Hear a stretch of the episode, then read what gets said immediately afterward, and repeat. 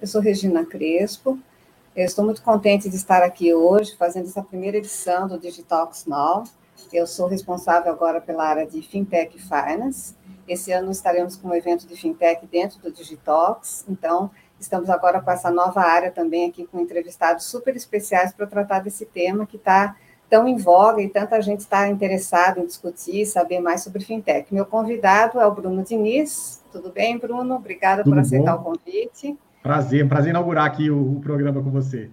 Mas um programa de fintech não poderia ter um convidado mais do que especial como o Bruno, né? Porque o Bruno, afinal, trabalha nessa área já faz bastante tempo, tem duas publicações já sobre o tema, o fenômeno fintech, e agora ele lançou a nova lógica financeira também, que é o novo livro dele lançado no final do ano passado. Então, e o Bruno é uma pessoa que eu conheço há bastante tempo, desde o início, lá quando a gente começou com essa pauta de fintech em 2016. A gente já se cruzou aí pelos eventos e pelo mercado, e desde então a gente segue aí numa parceria bem bacana, né, Bruno?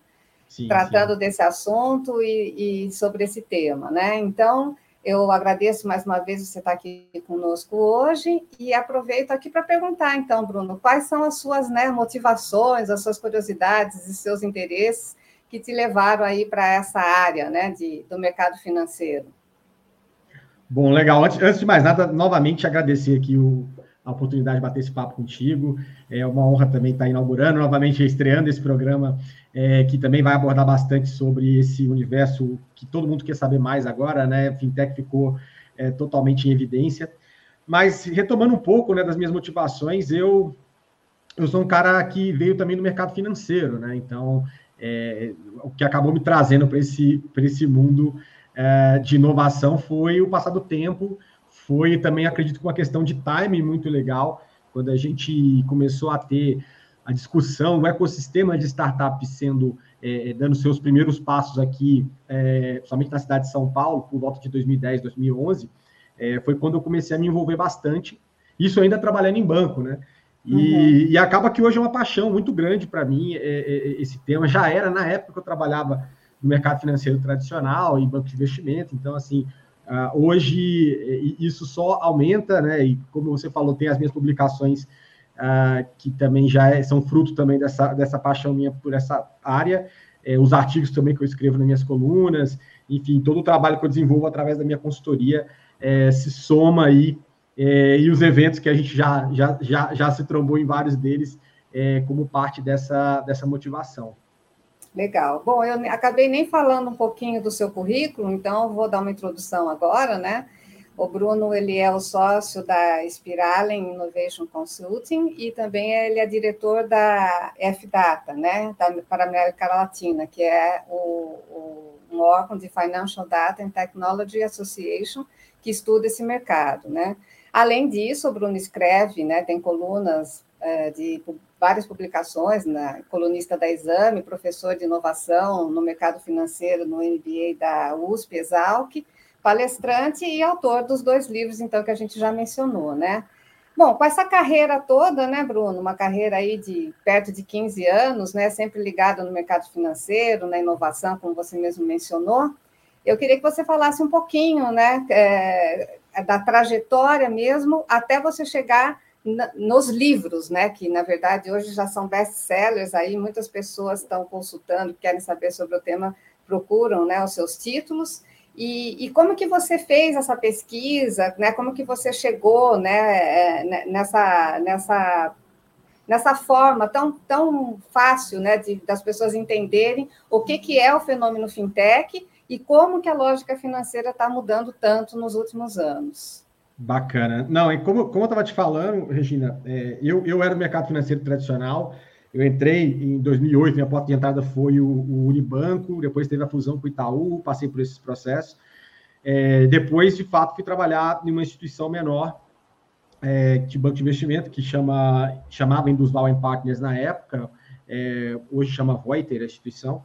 É, e, por último, a última instituição que eu trabalhei foi no Banco Modal, isso em 2015, quando eu deixei é, o mercado tradicional e foquei 100% no mercado uh, de inovação. Mas, como eu disse antes disso, né, quando a gente pega ali 2010, 2011, eu já frequentava a cena de startups aqui, então, é, conhecendo as pessoas desse ecossistema que estava se formando, ainda eram pouquíssimos investidores, também não tantas startups existiam é, naquele momento. É, mas com o passar dos anos, né, aquele envolvimento e dando mentoria para startups e, e, e, me envolvendo cada vez mais, quando deu por volta de 2013, eu descobri que tinha um movimento é, fintech rolando lá fora, nessa né, coisa nova que algumas que ninguém ainda se chamava, se intitulava fintech, é, mas era um movimento de verticalização, né? A gente tem as startups como um todo, e aí a gente começa a entrar em startups voltadas para educação, para finanças, para agro, e aí eu falei, poxa, eu quero me envolver mais com isso. É, e fazer, quem sabe, algo parecido com o que eu, eu frequentava da cena lá no começo, que é esses eventos onde você encontra o pessoal e tudo mais. E aí a coisa progrediu. Em 2014 eu acabei conseguindo. Viajei em 2013 para fora do país, vi que estava rolando mesmo. E nessas andanças eu conheci uma organização chamada na época Next Bank, depois mudou o nome para Next Money, que fazia exatamente esse, esse lance de fomentar discussões, em promover eventos é, para aglutinar né, quem faz parte dessa cena, né, investidores, empreendedores e interessados. Né. E por volta de 2015 foi quando eu fiz o primeiro evento deles aqui no Brasil. Foi um evento chamado Fintech Talks, que eu continuo fazendo, continuei fazendo até a pandemia. É, e além do Fintech Talks, eu consegui também fazer o São Paulo Fintech Summit, que foi o primeiro evento fintech também em 2015, é, aqui no país. E na sequência, é, os eventos do Next Money, com o nome já Next Money, várias edições, 2016, 2017 é, também. E, e, então a gente teve um, um progresso dessa discussão. E ao longo desse tempo, Regina, vários convites desse envolvimento que eu fui tendo com, com o ecossistema, né, de promover os eventos, depois eu fui é, construir minha consultoria, comecei a atender órgãos governamentais estrangeiros, instituições financeiras, sempre mostrando que a gente está tendo de inovação lá fora e conectando com a realidade local, porque a gente ainda carecia, a gente ainda carecia de referências internas, eram muito mais referências externas para poder serem trazidas. Hoje a gente já tem um patamar diferente, onde o Brasil ele, ele já começa a ser enxergado, né?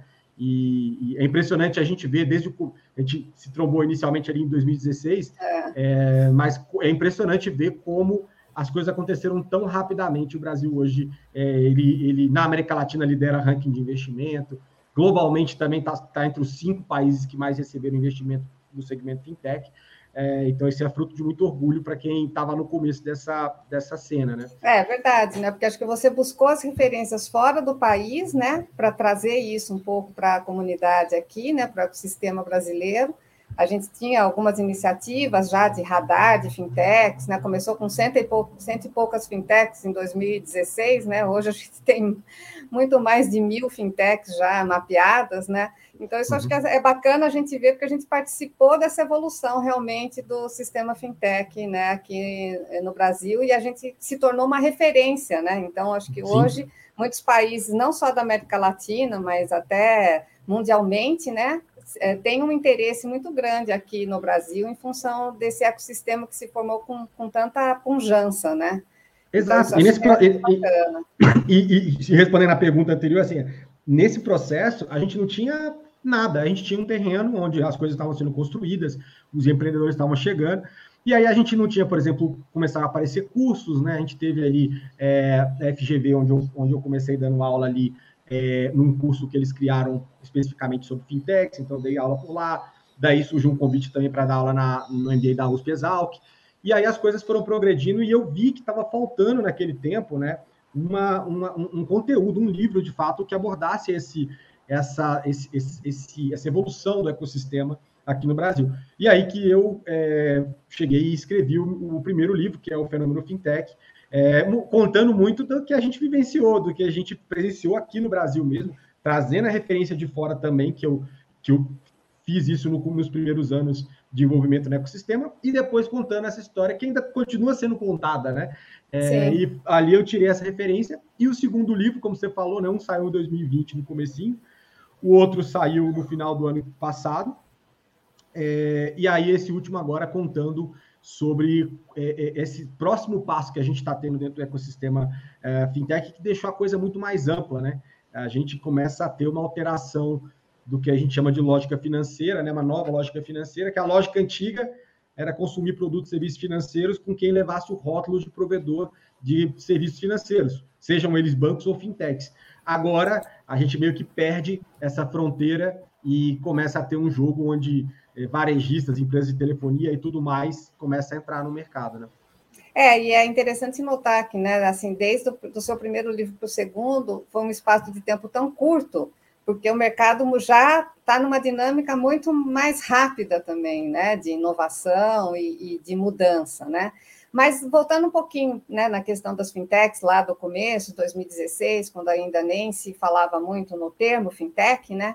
A gente vê que a preocupação era ter o consumidor como centro, né, da, da, da do negócio e atender realmente uma necessidade ou uma questão, uma dor que aquele consumidor tinha com relação aos serviços financeiros, né? E em que ele pudesse se sentir melhor atendido do que as grandes instituições, onde muitas vezes você não tem tantas, tanta atenção, né? Porque são muitas pessoas, enfim, você acaba não sendo só mais um, né?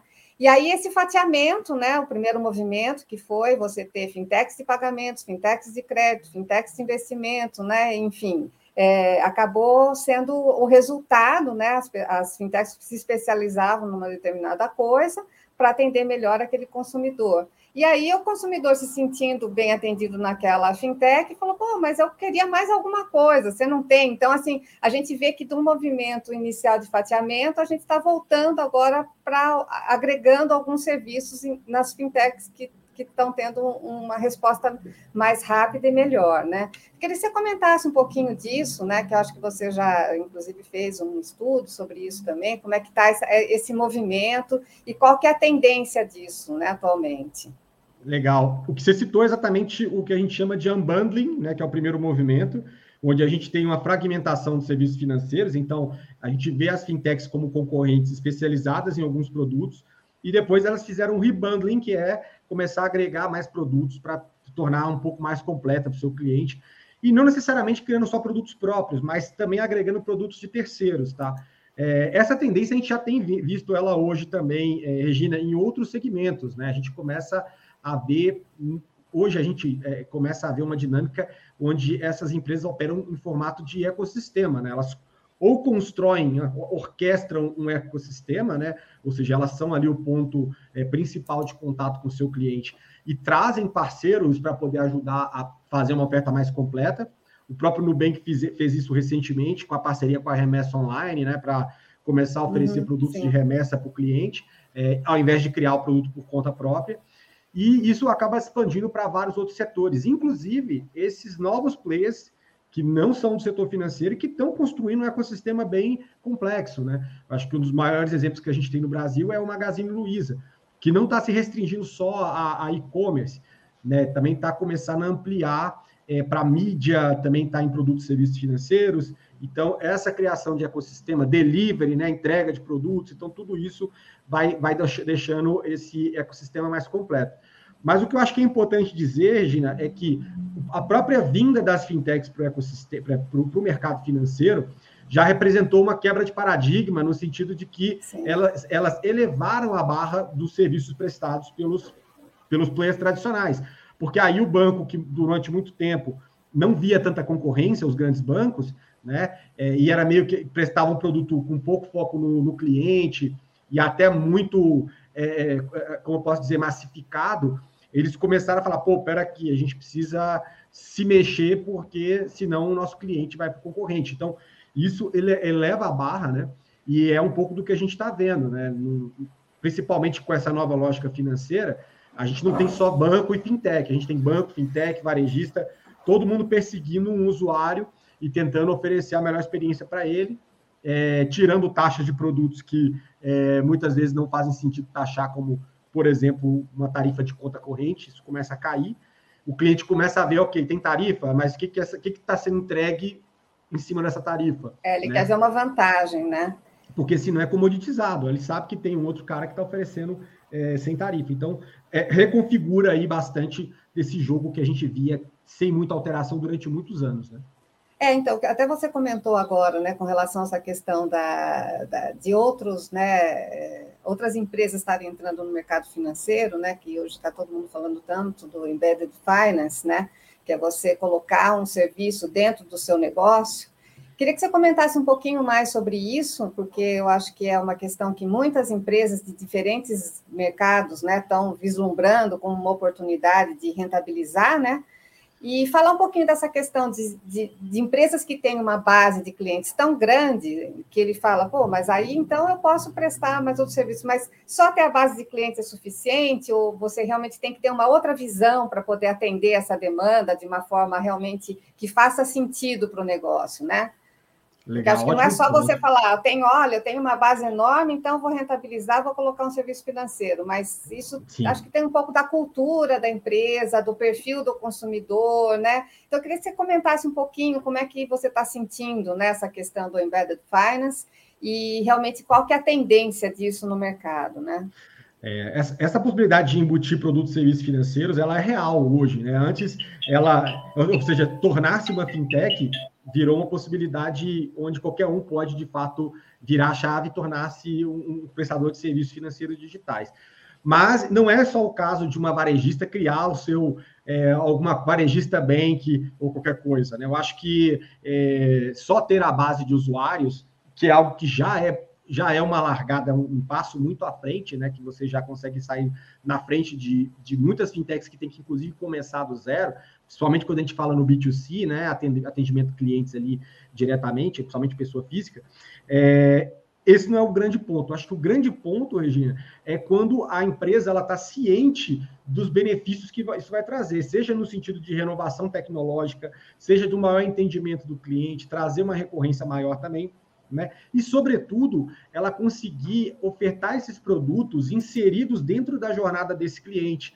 Porque, é, uma vez que ela entende é, quais são as jornadas que ele tem no processo de compra, na interação com os produtos que ela fornece, você consegue, por exemplo, encaixar produtos como seguros, você consegue é, encaixar produtos como um Buy Now Pay Later, que é um crediário aí digitalizado que cada vez mais as empresas estão usando. Então, é, é, é muito mais nesse sentido e sim tem uma oportunidade de ter uma, um, um ganho financeiro que não existia anteriormente. Né? Então, é, a empresa, antes de fazer esse movimento, e que muitas delas hoje em dia estão fazendo, tem que partir desse, dessa, dessa visão clara do que, que ele está tentando obter, mesmo porque todo, vários desses players estão criando só mais uma conta digital, é, vai ser difícil para o cliente também administrar tanta conta é, digital assim. Né? né? Você vai ter que ter um benefício mais claro. Então, assim, é, isso, isso, isso, essa é uma próxima onda que a gente vai ver, né? É, alguns, muitas, dessas, muitas dessas iniciativas que são apenas uma conta digital a mais é, vão acabar deixando de fazer sentido e aquelas que souberem encaixar produtos financeiros em jornadas muito claras e que muitas vezes o cliente está saindo do, da, da empresa para poder cumprir uma jornada, por exemplo, realizar um seguro e voltar, se ela conseguir realizar tudo ali dentro, é, a coisa consegue acelerar mais, mais forte, né?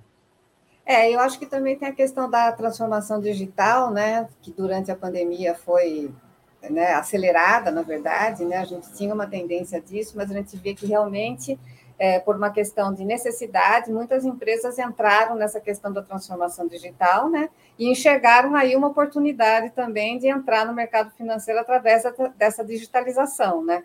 Mas acho que, como você mesmo disse, assim, tem que fazer sentido para o cliente, né? Porque senão vai ser só mais um. Então, assim, se no tempo passado você pensar naqueles cartões de bandeira private label, é quase a mesma coisa, né?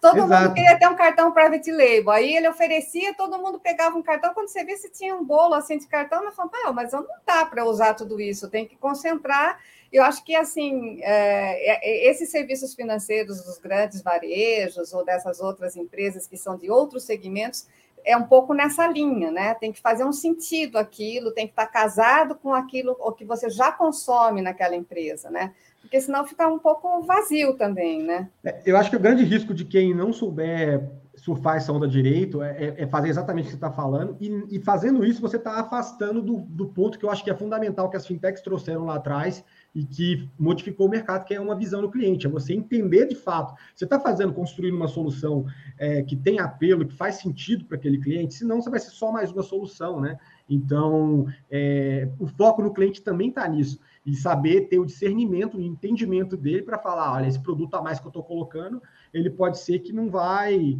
é, ele não, não vai fazer sentido para o meu cliente. Às vezes o cara, em alguns casos, eu acho que faz muito sentido, inclusive quando a gente fala em, em, perfil de classe social. Né? Um exemplo que eu dou é, vamos lá, um, uma é, Casas Bahia, né? A gente tem ali o grupo Via, né? Que é, que é dono da, que é a holding que está em cima da Ponto Frio e Casas Bahia. A Casa Bahia, por exemplo, ela já trabalhava com crediário há muito tempo, né, que hoje está é, tá, tá, bastante famoso com o Buy Now Pay Later de uma forma digital. É, pois é, esse, é, Buy Now Pay Later para a gente já é uma coisa bem conhecida, né? Exato. Só que aí você faz o quê? Eles já têm uma base de clientes, se relacionam muito bem, uma base que é um cliente que está na base da pirâmide, que às vezes é de uma classe social menos favorecida, e que todo o ecossistema que você pode criar dos serviços financeiros pode fazer um super sentido para esse cara, né? Que às vezes ele se sente intimidado, ele ainda, prefere, ainda precisa de um ponto físico, não é um cara totalmente digital que vai ficar só no celular. Ele quer às vezes na, na própria, nas próprias lojas ele pode fazer uma uhum. interface é, física com alguém, né? Ele, ele, ele tem uma liberdade para falar e se sente mais acolhido do que entrar numa agência bancária. E é um cara que precisa disso, às vezes ele sente essa falta e pode fazer o cash in, cash out dele dentro desses pontos, né? E então, tá vendo? Num caso como esse, eu entendo que pode fazer um tremendo sentido para esse público, de, esse perfil específico de público, né? Então, é, é, é muito dessas nuances é, do que, que pode ser ofertado é, para não se perder de fato essa visão do foco no cliente a partir do momento que você só quer, é, ah, vamos rentabilizar mais uma linha financeira e bota um monte de produto sem entender se fato, de fato o cliente vai aderir aquilo ou não, né?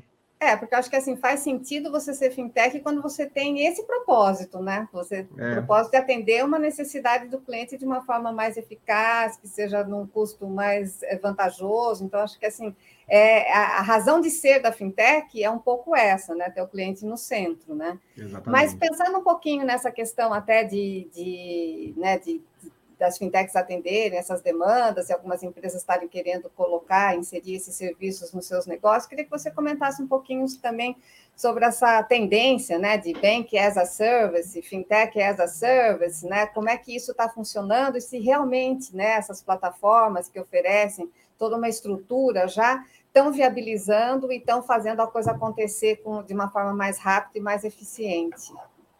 É, esse, essa é uma fronteira que eu entendo que abriu todas essas possibilidades que a gente está vendo, né? Da nova lógica financeira mesmo, é propiciada a, a, através de players que têm a expertise tecnológica, têm expertise regulatória e resolve vender essa capacidade né, de prestar serviços financeiros e, e produtos é, como se fosse um serviço para que é, uma empresa possa incorporar isso. Né? Então, a gente vê vários casos surgindo, acho que é um dos mercados mais promissores que a gente tem hoje. É, mas é aquilo, né? Assim, a gente vê nessa disputa é, tanto fintechs que nasceram do zero para isso, é, como também instituições financeiras. Muitas das instituições de médio porte estão nesse jogo, né? A gente olhando para cá, a gente vê o ABC está nesse jogo, o original, o BV, né? É, e agora a gente começa a entrar num novo momento onde as grandes instituições também estão olhando para isso. O Itaú anunciou recentemente, né? É, que eles, o produto deles batizaram de Itaú as a Service. Então, eles também estão entrando nessa competição, é, e é uma possibilidade que eu acho ah, totalmente importante para que a gente veja o florescer dessas novas soluções. E, inclusive, tem alguns especialistas que dizem que assim, fintech vai deixar de ser é, um conceito fechado e vai se tornar um conceito aberto. Porque, na verdade, você não é uma coisa encapsulada em si mesmo, né? Ah, eu Sim. sou uma fintech. Qualquer um pode ser uma fintech. Você pode, a, a, pelo menos do ponto de vista tecnológico regulatório. Agora, do ponto de vista de visão, você pode se deturpar e se perder no caminho. É, mas é, ficou muito mais acessível é, essa, essa entrada nesse, nesse, nesse universo, né? É, e o que é interessante, como eu falei, é, é mais, mais possibilidades de bancarização, mais possibilidades de serviços personalizados, customizados. De inclusão financeira de também, inclusão né? financeira. E quando tudo eu acho isso que também... essa questão que é bem importante, assim, as fintechs meio que possibilitaram também o acesso de muitas pessoas que estavam fora do sistema, né? De alguma forma participarem disso através de, de uma iniciativa que é menor, mas que conseguiu acolher aquela necessidade, né? Então, E acho que também é importante a gente mencionar, né, Bruno, não sei qual a sua visão, porque eu acho que desde o início que você entrou nesse, né, nesse ecossistema de fintech, você tem muitas referências internacionais, tanto da F-Data como no tempo do Next Money, é, a relação que existe aqui no Brasil do Banco Central com, com a inovação e com o sistema de fintechs, né? Porque o Banco Central, desde o início, ele nunca, nunca foi um órgão assim que tentou evitar, muito pelo contrário, acho que ele foi abraçou um pouco essa causa, né? Tem uma agenda né, muito voltada para a inovação, inclusive a gente pode até mencionar aqui o Pix depois, né, no segundo passo lá, né, que realmente foi uma iniciativa super bem sucedida do Banco Central. Então, eu queria que você comentasse se você acha que o Banco Central, o fato da regulação né, ter sido, assim, de uma certa forma, mais acolhedora né, para as fintechs, é, é, foi o resultado, é esse que a gente vê agora de tantas iniciativas aí que estão dando certo e algumas até virando já quase um banco, uma instituição tradicional, como o Nubank, por exemplo, né, que já abriu o seu capital no, na bolsa e tudo mais, né? Não, com certeza. E eu acho que todas essas inovações que a gente está vendo, essa própria questão da Bank as a Service e o Embedded Finance, que é fruto disso, é, acontecem em escala global, né? Então, o mundo inteiro está fazendo isso. Mas tudo isso também, gente chegou nesse ponto é, graças a todas essas possibilidades regulatórias que o, Banco, Central, o Banco Central abriu, muito, compromet, é, é, muito comprometido aí com é, essa pauta, e dentro dessa pauta a gente está falando de modernização dos serviços financeiros no país, da infraestrutura financeira do país, é, aumento da competição, né, fazer, trazer né, o que eles chamam de cidadania financeira, né, que é você promover essa inclusão. Então, todos esses elementos que ele vem trabalhando ao longo dos anos se somam para que a gente destrave mais possibilidades, né? E é o que a gente conta também, assim, na, da nossa conversa a, a, de 2016 para cá, a gente teve é, a abertura de equity crowdfunding, a gente teve a possibilidade de fintechs de crédito, né, SCDs, SCPs. Sim.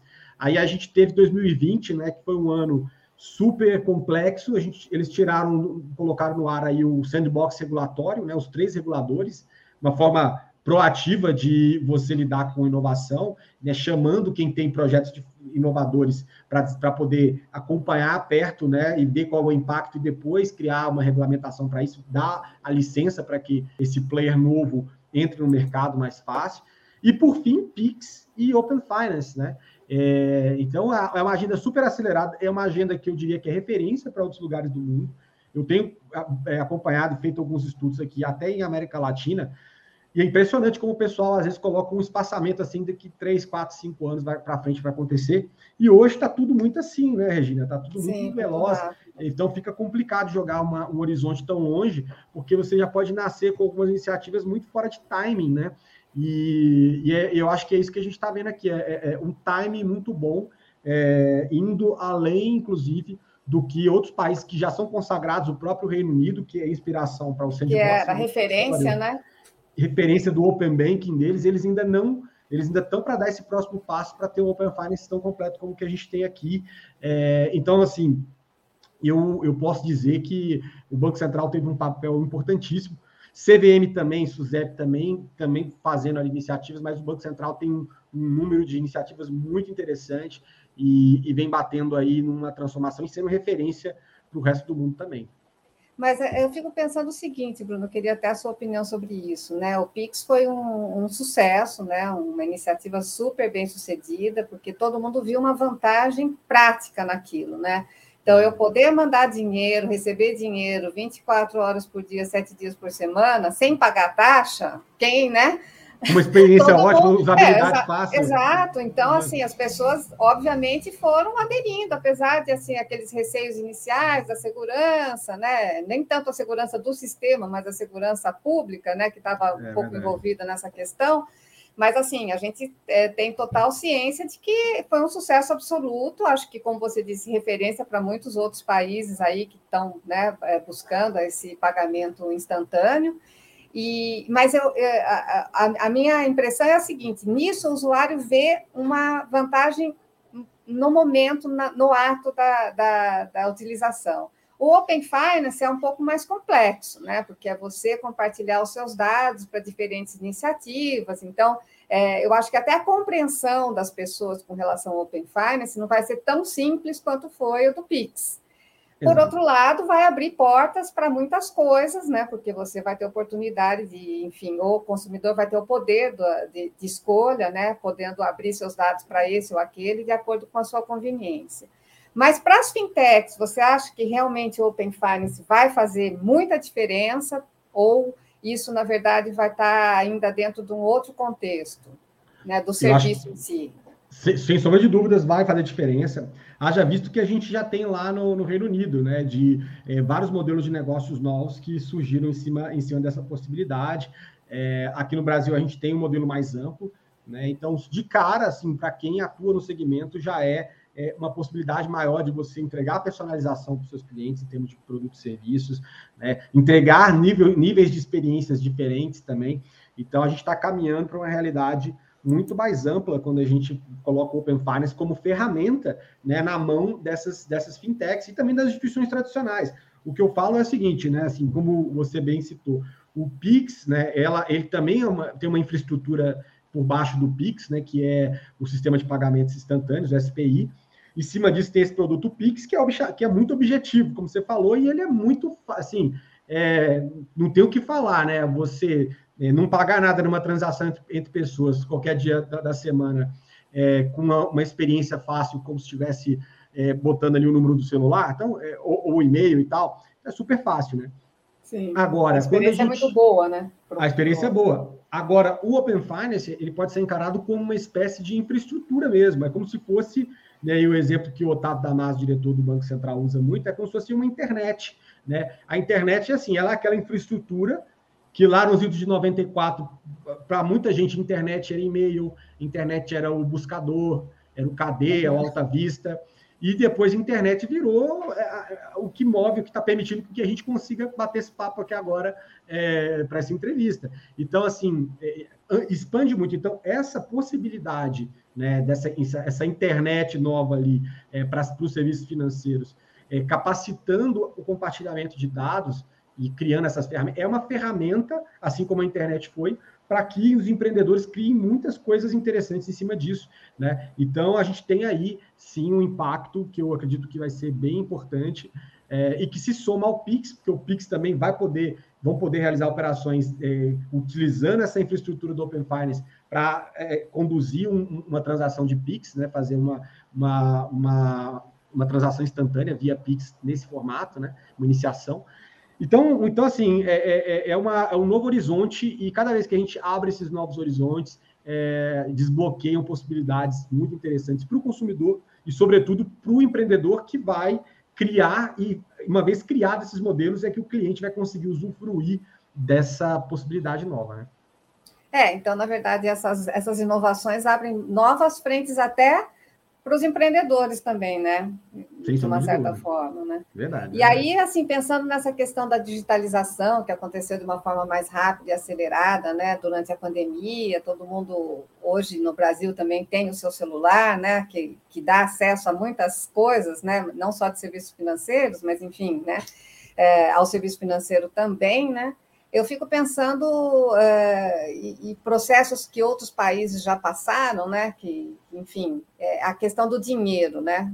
Como Sim. que você enxerga essa questão do dinheiro? Né? O dinheiro físico a gente sabe que tem uma importância enorme, porque existem o Brasil é um país também gigante, não existe né, um acesso fácil em todas as áreas do país, então o dinheiro físico é, é uma coisa que não vai estar. Tá eu, eu acredito, né, do meu ponto de vista, que não vai ser no curto prazo que isso vai acontecer, mas a gente está caminhando aí para uma tendência da digitalização total do dinheiro.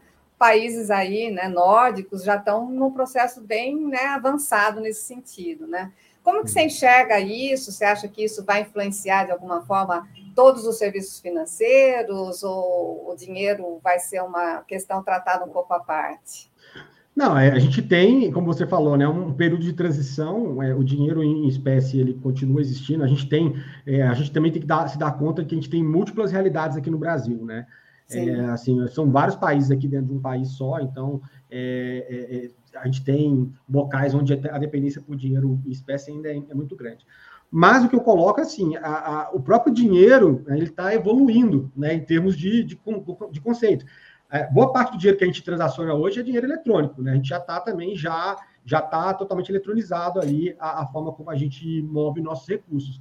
Só que agora a gente tem uma nova camada evolutiva que está sendo colocada, e por bancos centrais do mundo inteiro, que são as CBDCs, que são as moedas é, digitais dos bancos centrais. Né? Então aí você insere e se aproxima de alguns conceitos ali é, que foram aprendidos com as criptomoedas, inclusive, e você consegue ter um dinheiro que é mais programável é, e que pode ser utilizado, inclusive, em operações é, que a gente coloca aí, que envolve IoT, internet das coisas, que envolve também é, até finanças descentralizadas, pelo que está sendo falado pelo, pelo presidente do Banco Central. Ele tem flertado aí com esse tema é, para o futuro. Então, a gente tem o dinheiro também é, evoluindo para poder se encaixar numa nova realidade de infraestrutura financeira que está sendo montada ao longo dos tempos, né, ao longo dos últimos anos.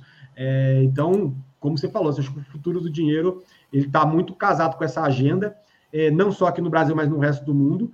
É, e o cash continua, né, o dinheiro em espécie continua ali em paralelo a toda essa realidade, à medida que a gente continua avançando rumo a, uma, a um mundo cada vez mais digital, né? É, eu acho que é inevitável, né? Se você pensar é. assim, economias como a China, né, a gente é, que pularam a etapa do cartão, né? Na verdade, a gente teve essa digitalização um pouco através do cartão, né? Cartão de débito, de crédito.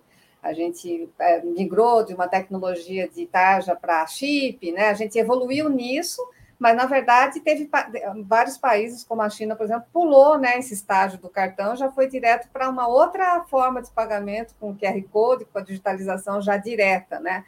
Então, assim, eu acho que tem uma questão da cultura também, né? Países como o Brasil, Estados Unidos e muito a Europa toda, vários países da Europa que tem essa cultura do cartão, tem uma transição ainda a ser feita também, né? Com relação a isso.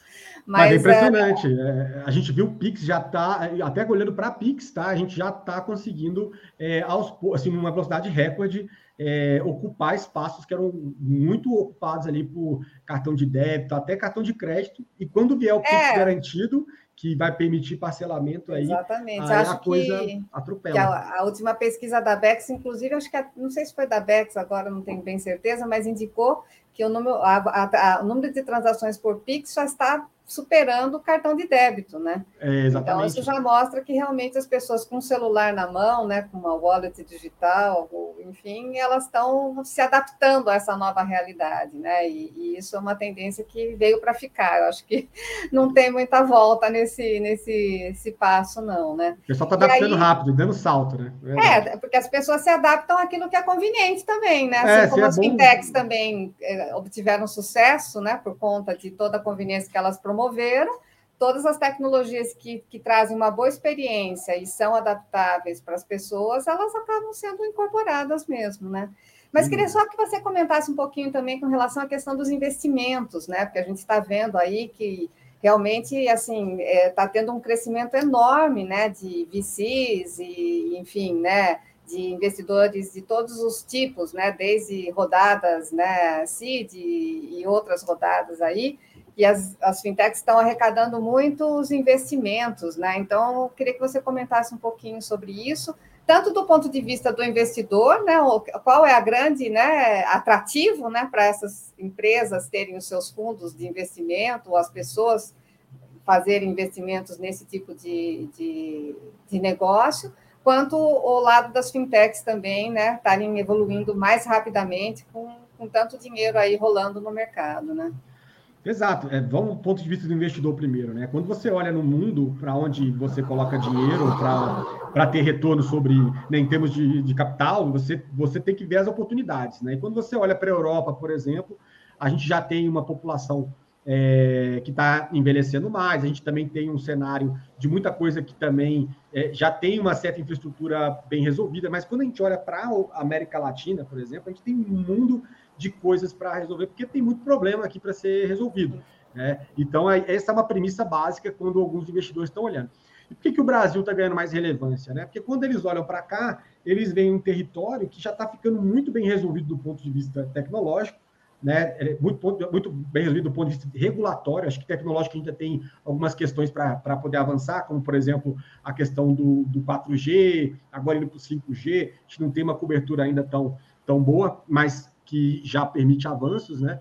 E a gente e aí o investidor olha, pô, tanta coisa para ser resolvida. E esse ecossistema que tem essa infraestrutura e, essa, e essas normativas que já tornam o ambiente mais claro, mais, mais seguro do ponto de vista é, de começar um, um, negócio, então já começa a trazer dinheiro.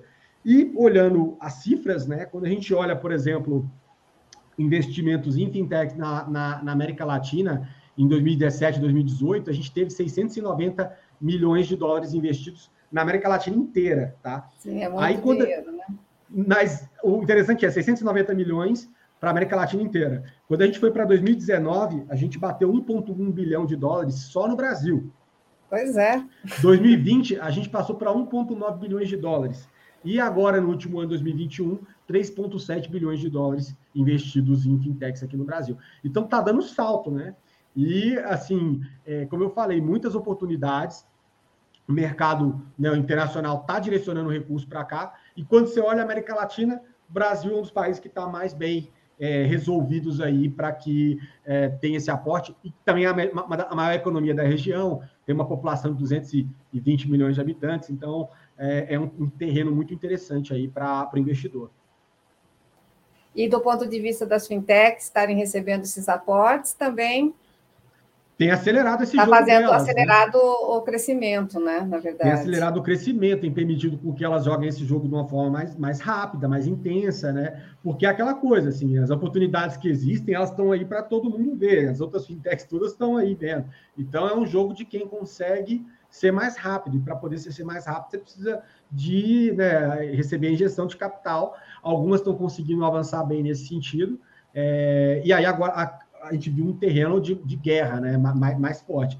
É, quando eu comecei a frequentar o sistema de startups aqui em 2010 é, é, é, em São Paulo, a coisa assim, tipo, muitos poucos VCs, muito pouco investidor, investidor sempre com deals muito ruins, é, querendo 50% do seu negócio para botar, sabe, qualquer coisa.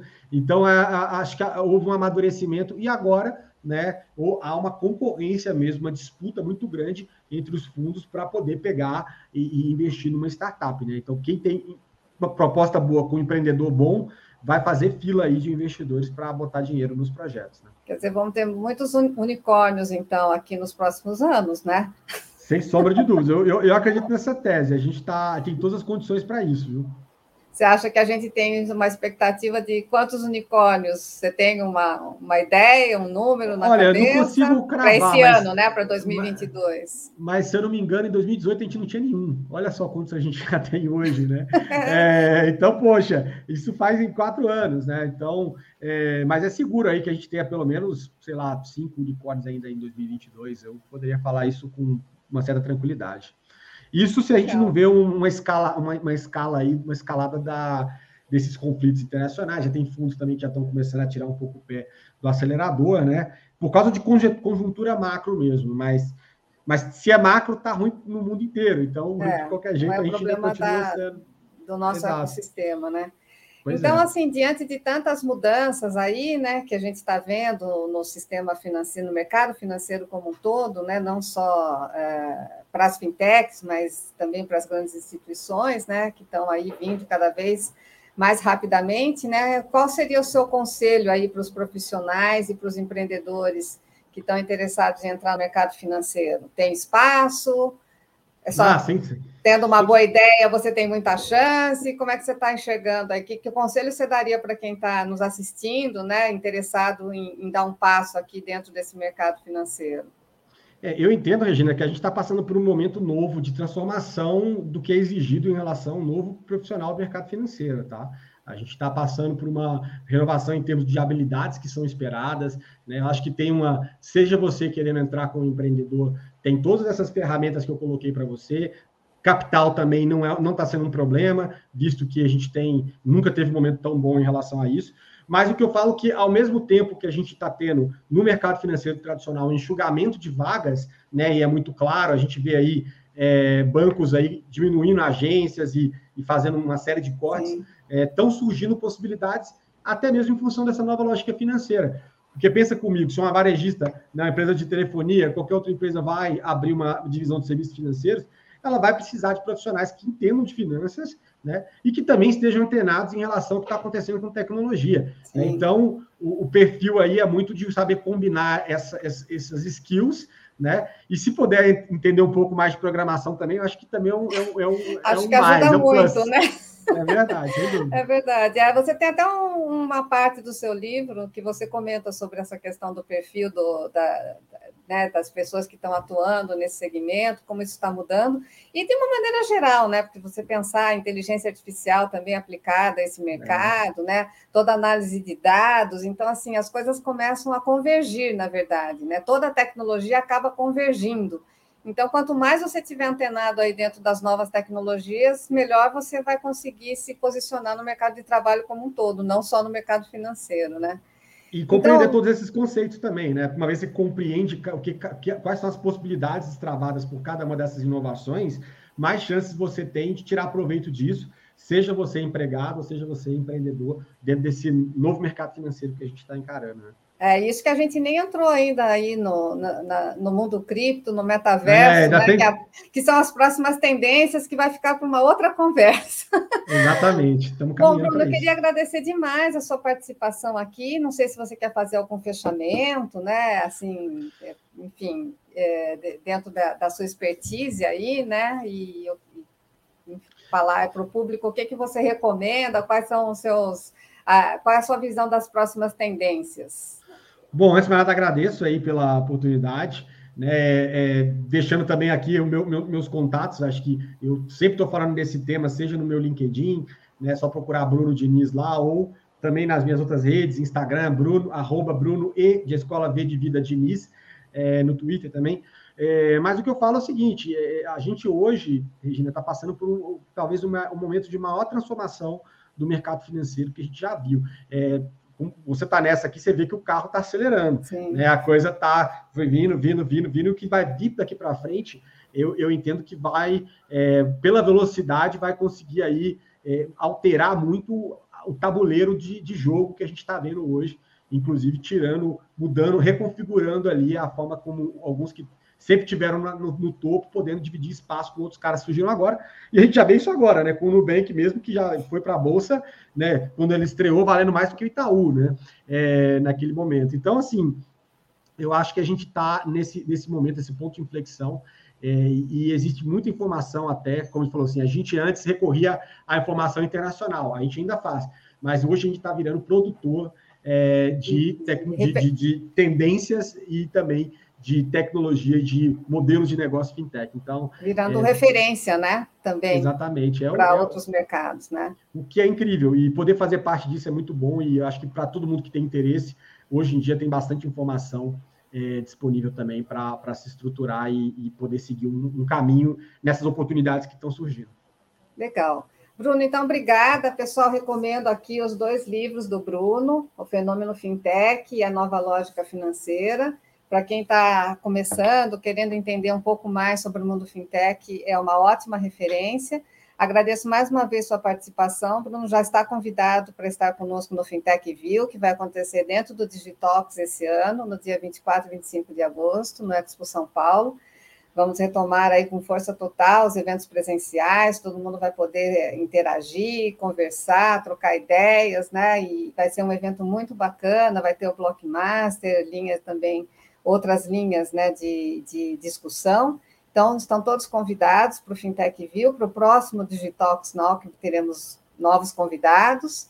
Agradeço também a Digitox pelo convite, né, de me, me, proporcionar essa oportunidade de trazer o mundo fintech finance para dentro, né, desse evento tão já conceituado e tão já respeitado pelo mercado, tá? Então, Bruno, obrigada mais uma vez, obrigada a você que participou conosco. É, as nossas redes sociais estão aí disponíveis, por favor, nos sigam e traremos mais novidades no próximo Digitox Now. Obrigada.